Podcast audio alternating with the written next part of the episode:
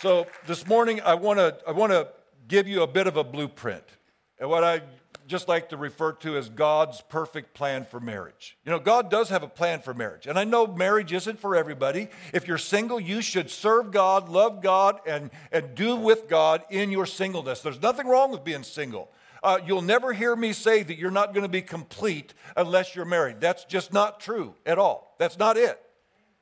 But I will say that if you are married, God does have a plan for your marriage. He did design it. It does represent something very deeply spiritual. It does mean something, and we must value that. We must give the credit to God where it's due that there is a purpose in marriage. And it's not for your comfort, it's not for your blessing, it's not for your happiness. It's so that you will become more like Jesus, and together in that oneness, you will make a difference. You will raise holy children who will also raise holy children who will make a difference in this world. That, that's simply God's design. It's a, it's a simple plan. But I want to I want to help you today to realize that in God's plan for marriage that there's something that he wants you to understand about you as a man or as a woman, as a wife or a husband, and how God uses those unique genders to become one and glorify himself through you. So I'm going to refer to Ephesians 5. Ephesians 5 is a passage of scripture that many of you know. Many of you have heard it preached or taught in ways that I probably would not agree with, but that's really not my purpose or point today. Um, I want to do my best to give you an understanding of what God is saying in Ephesians 5. I want to take the blinders off of us. I want to take the swords out of your hands. I want you to stop using Ephesians 5 as a weapon against one another and instead let it be a motivation for you to become what God has created you to be as a man, woman, husband, wife. So, I've already been pretty heavy, so let me lighten it up. You know what love is an interesting thing, isn't it? I think we all kind of have a common belief in what love is, but I don't think we really get it. I think we make it too complicated sometimes. And you know what? I found that, that love is, is actually a pretty simple thing. So I think that there, there was a, a group of professional counselors that I think had the same kind of a thought idea that love probably isn't as complex or complicated as we adults often make it. So I wonder what kids would say about love. And so they, this group of professionals got together and they got a group of children and they asked them that question What does love mean? And the answers that they got, in my mind, in my opinion, are so profound, so philosophically deep, so spiritual that I can't help but share some of them with you. So here's the first one Rebecca, eight years old, said this in answer to the question, What does love mean? She said, When my grandmother got arthritis, she couldn't bend over and paint her toenails anymore. So my grandfather does it for her all the time, even after his hands got arthritis too. she said, That's love. Billy, age four, said, When someone loves you, the way they say your name is different. You know your name is safe in their mouth. I'm telling you what, that, that for a four year old, that is mind boggling to me. And may it be that your spouse and your children's names are always safe in your mouth. And you're going to have to expand that. I mean, I'm not talking about just saying it sweetly, I'm talking about that they are safe in your heart because of the way you talk to them. Carl, age five, said, Love is when a girl puts on perfume and a boy puts on shaving cologne and they go out and smell each other. I, I do love that one, you know. And yeah, I'll leave it at that. All right? Yeah. young people, are any young people here today? Yeah, you know, that, that's all you're allowed to do, okay? Okay, get some cologne and perfume, smell each other.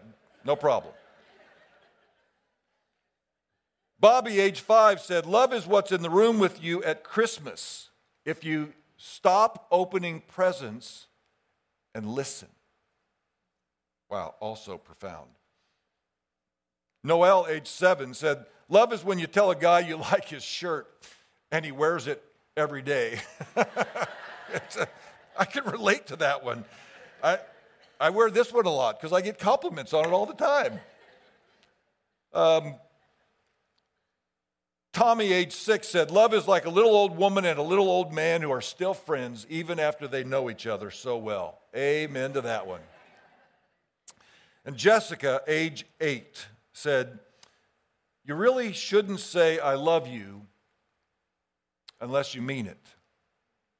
But if you mean it, you should say it a lot because people forget.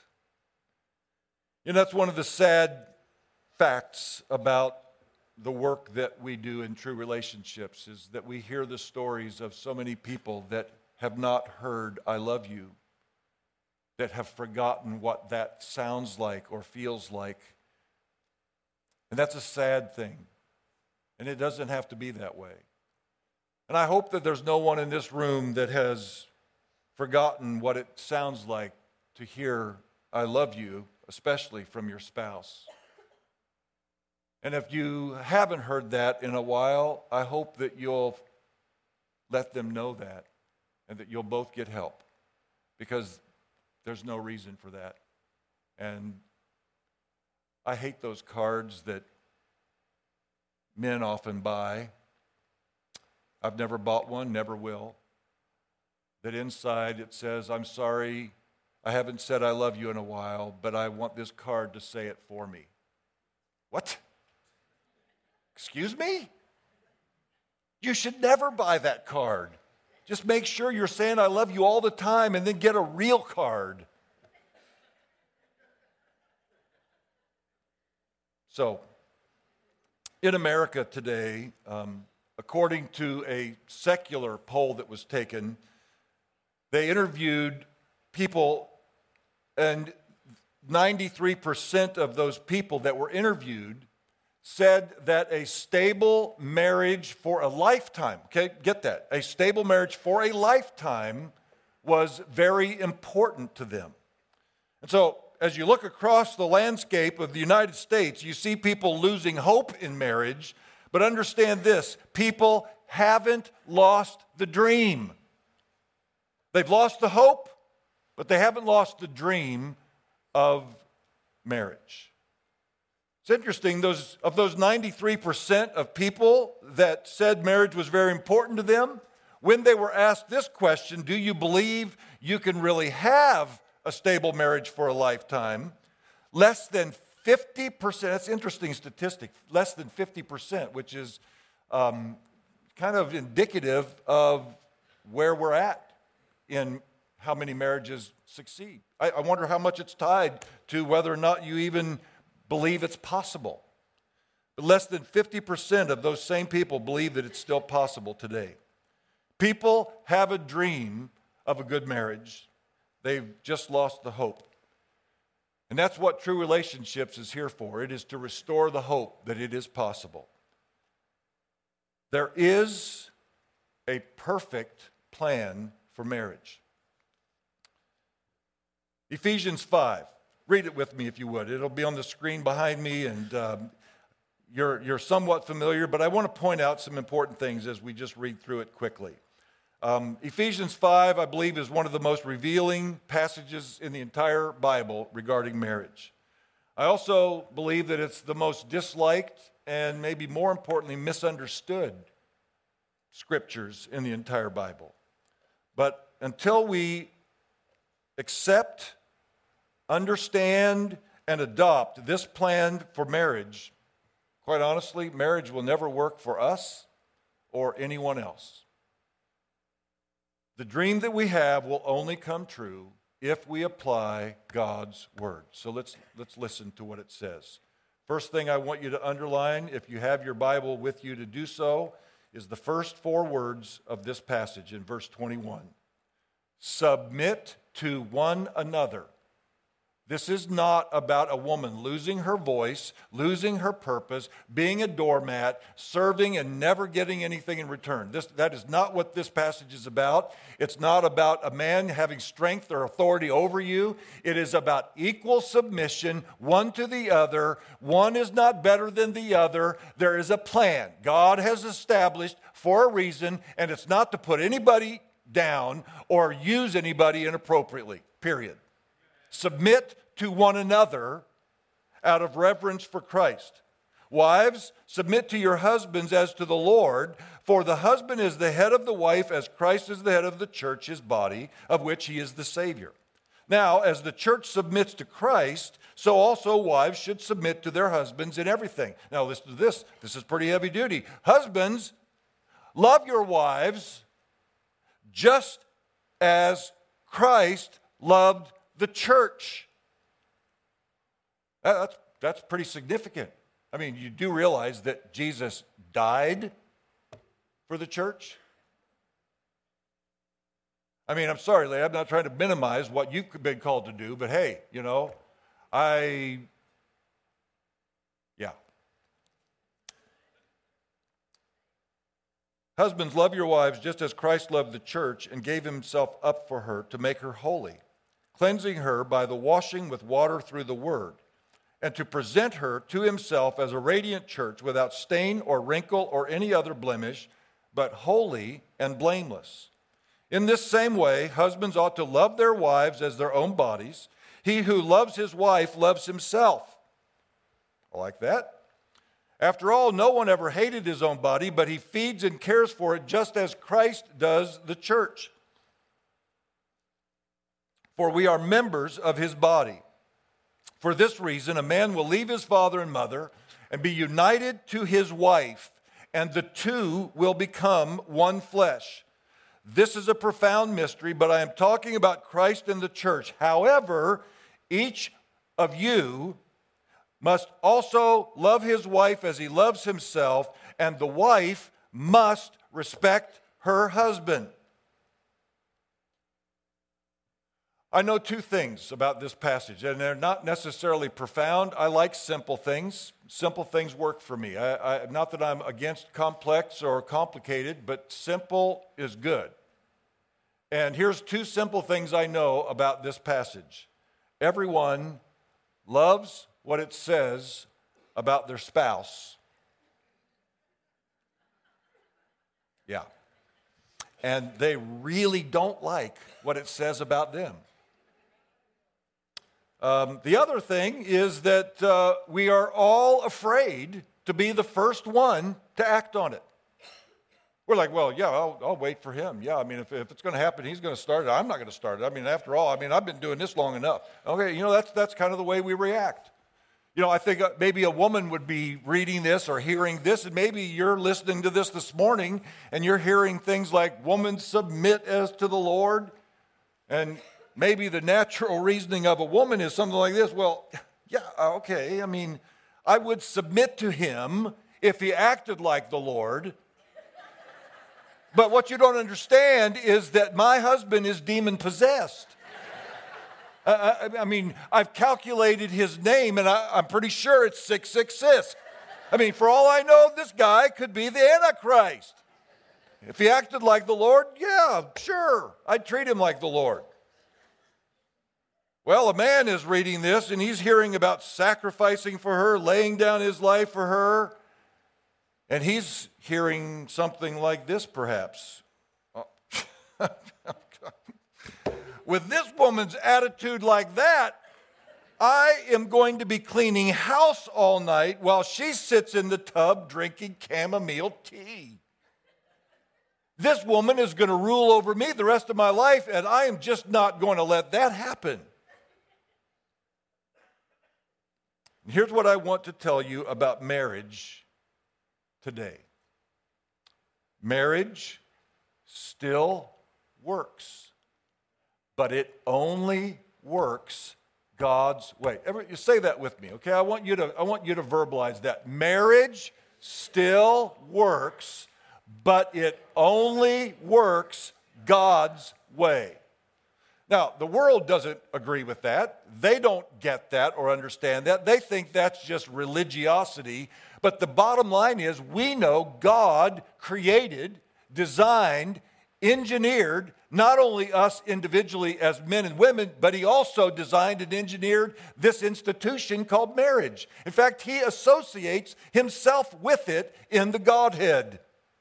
That marriage symbolizes that oneness, that unity, that perfection, and he wants us to be able to enjoy that. Now, now that's profound to me, and I want to get as much of that on this planet as I can get. Now, I know it's never going to be perfect, and I'm never going to have it like heaven, but I, I told the people this weekend, I can have a slice of heaven here on earth. In my marriage with Linda, I get to enjoy and I get to taste and see the goodness of the Lord in ways that nothing else on this planet will afford me. Nothing. And I know there's some of you are thinking, well, my goodness, I'm not tasting that. So are you serious, Tim? You could, you're telling me that I can really taste the goodness of the Lord in my marriage?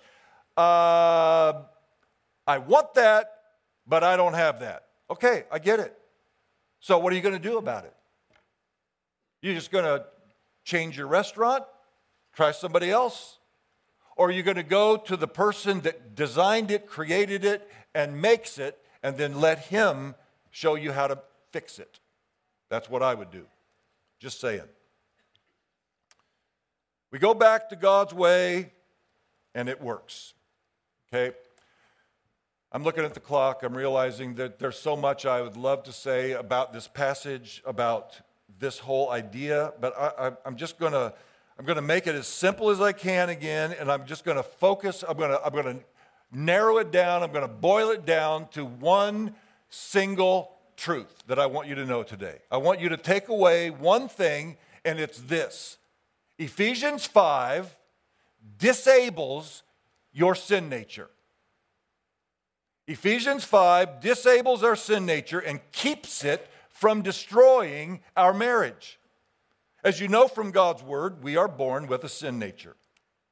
Okay? Y- y'all know that, right? We're, we're fallen creatures. Your sin nature cannot be married to anyone successfully. So, changing partners is not going to solve anything. You're just going to have a new set of problems. And I've, I've, I've, worked with too many people that have been married multiple times, and here's what happens they either keep doing that, keep divorcing and remarrying, or they get to a point, usually two or three in, and they realize I'm going to have to make one of these work. No, I'm, I'm, serious. I'm telling you the truth. I'm going to have to make one of these work. So then they finally, then, then they get counseling. Then they say, This is the one that I need to make happen. So they figure it out. There. Well, I'd never say this to any of them, but I, I'd like to say it. You could have done that on number one. I know that's a little bit, okay, I'm exaggerating. I, I, I hyperbolize this, okay? And I know that can make some people feel badly, okay? Like, but you don't know my situation. You're right, I don't know your situation. And again, when I say that, uh, that I know there's abuse and different things that are unacceptable, and I don't want anyone to stay in a situation where they're harmed or could potentially be harmed. But I'm talking in generalities. Generally speaking, marriage can be saved. Generally speaking, marriages can be restored. Generally speaking, hearts can be changed unless you choose to be rebellious and just say, I want to do what I want to do. I deserve to be happy. Well, good luck with that. Because my experience shows that that's a very fleeting thing and it doesn't happen the way you might think it does. And so you're better off staying with somebody that you've got some history with and figure out what's wrong with your heart and what's wrong with theirs, and then go from there. And obviously, I'm a proponent of that choice. Just saying. Um,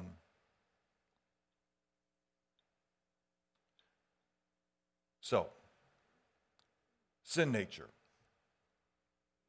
It can't be married to anyone, no one, successfully. If your sin nature is in control, you're in trouble.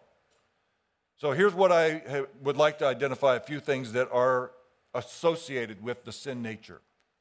Your sin nature is selfish. We talked this weekend about uh, escaping the island of me, the idea of self centeredness that we all have in our hearts that are hurting, that is hurting our marriage. So our sin nature is selfish, short tempered, moody, dominant, manipulative. And you'll notice in your notes, I just put dot, dot, dot to be continued. You know, I mean, I could, I could give you a lot more, but I think you get the point, all right? Your sin nature is going to cause trouble. So, no one can have their sin nature married to somebody, and it's not going to cause problems. So, what do we have to do? We have to disarm the sin nature. And here's the truth Ephesians 5 is designed by God to disarm the sin nature in both of us that destroys our relationship.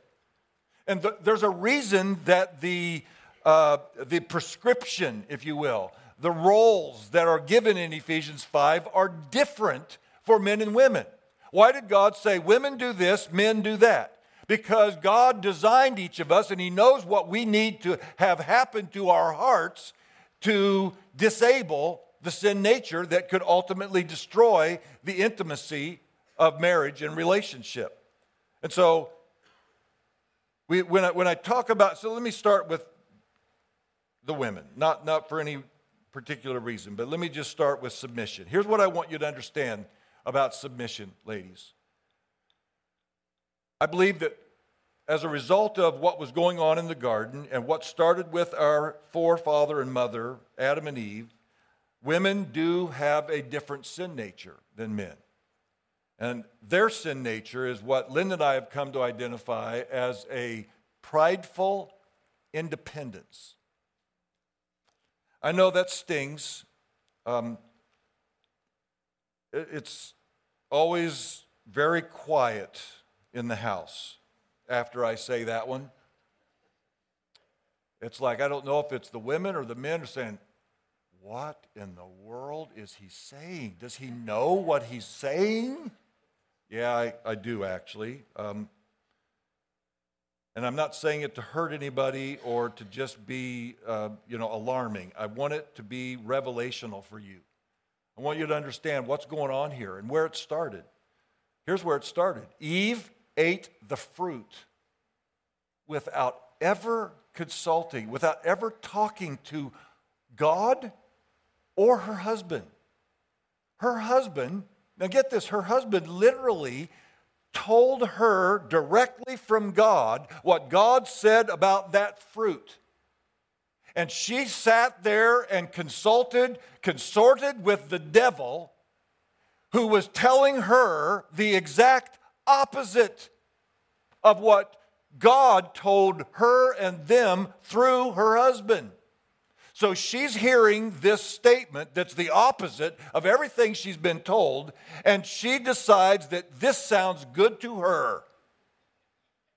This is not a problem. I think this guy, whatever you want to call him, this snake, is right. I think that uh, it's not as big a deal as old Adam is making it out to be. And this looks good, it sounds good. I don't see what harm it can do. So, without ever talking to her husband, without ever talking to God, she makes a decision.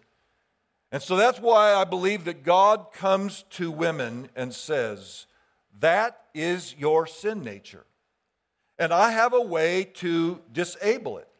I am going to put on you, ladies. I, God says, uh, and this is my language. This is not, this statement is not necessarily one that is verbatim in Scripture. It is, it is something that I have drawn from it as an understanding of what was going on in, in the Scripture. So God says, I'm going to disable that sin nature, and I'm going to do that by putting an extra layer of authority on you. And that will disable this tendency that you have to be independent, to be on your own. So, this extra layer of authority, ladies, is not because you're not as intelligent or as respected or as loved. It's because you have the tendency to be independent, to make decisions without consulting your husband because you think he has absolutely nothing to tell you. And you would rather do what you want to do and ask forgiveness later. So then God comes to men.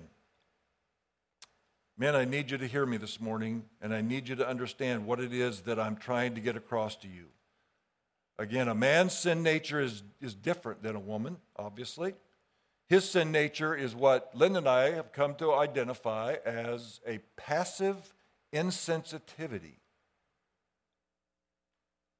Adam was commanded by God to take dominion over the earth to rule and subdue it. Now, understand that in the original language, in the Hebrew, those words, uh, uh, uh, subdue and rule, those were very violent, very militant terms, very masculine, very strong, very protective.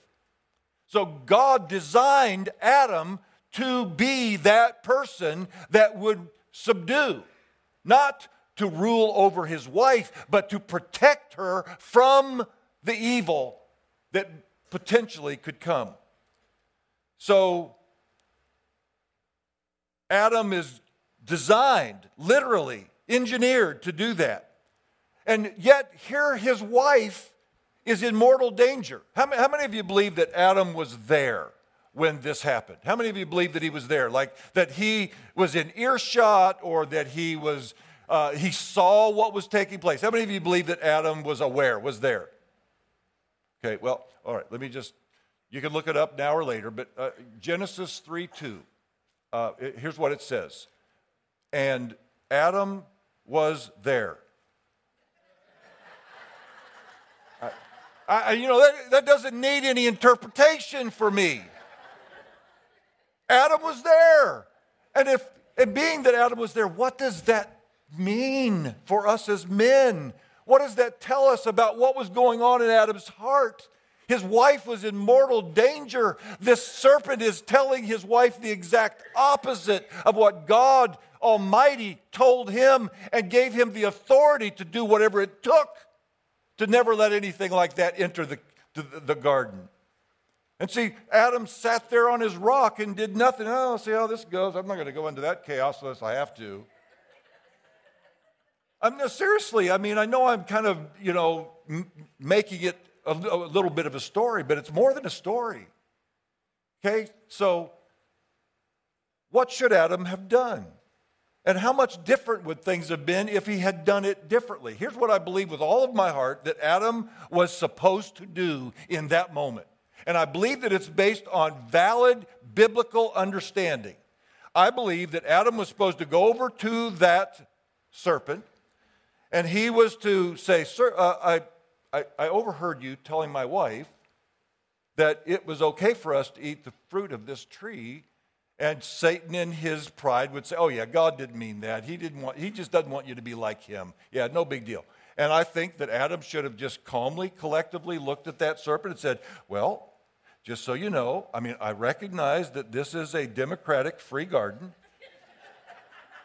and you can think what you want, but because you think that, here's what you get gone. And, and, and, what would have happened? Well, uh, you might say, Tim, you're, you're making up your own story here. That's just a fairy tale. What are you doing? This is not biblical. Okay, well, hold on. Because it is said in the Old Testament there, that there was a prophet who proclaimed that when the Messiah Jesus would come, that he would do this. Listen up. He would crush the head of the serpent and, and do what? Bruise his heel. That's, that's probably all that would have happened to Adam. He would have bruised his heel.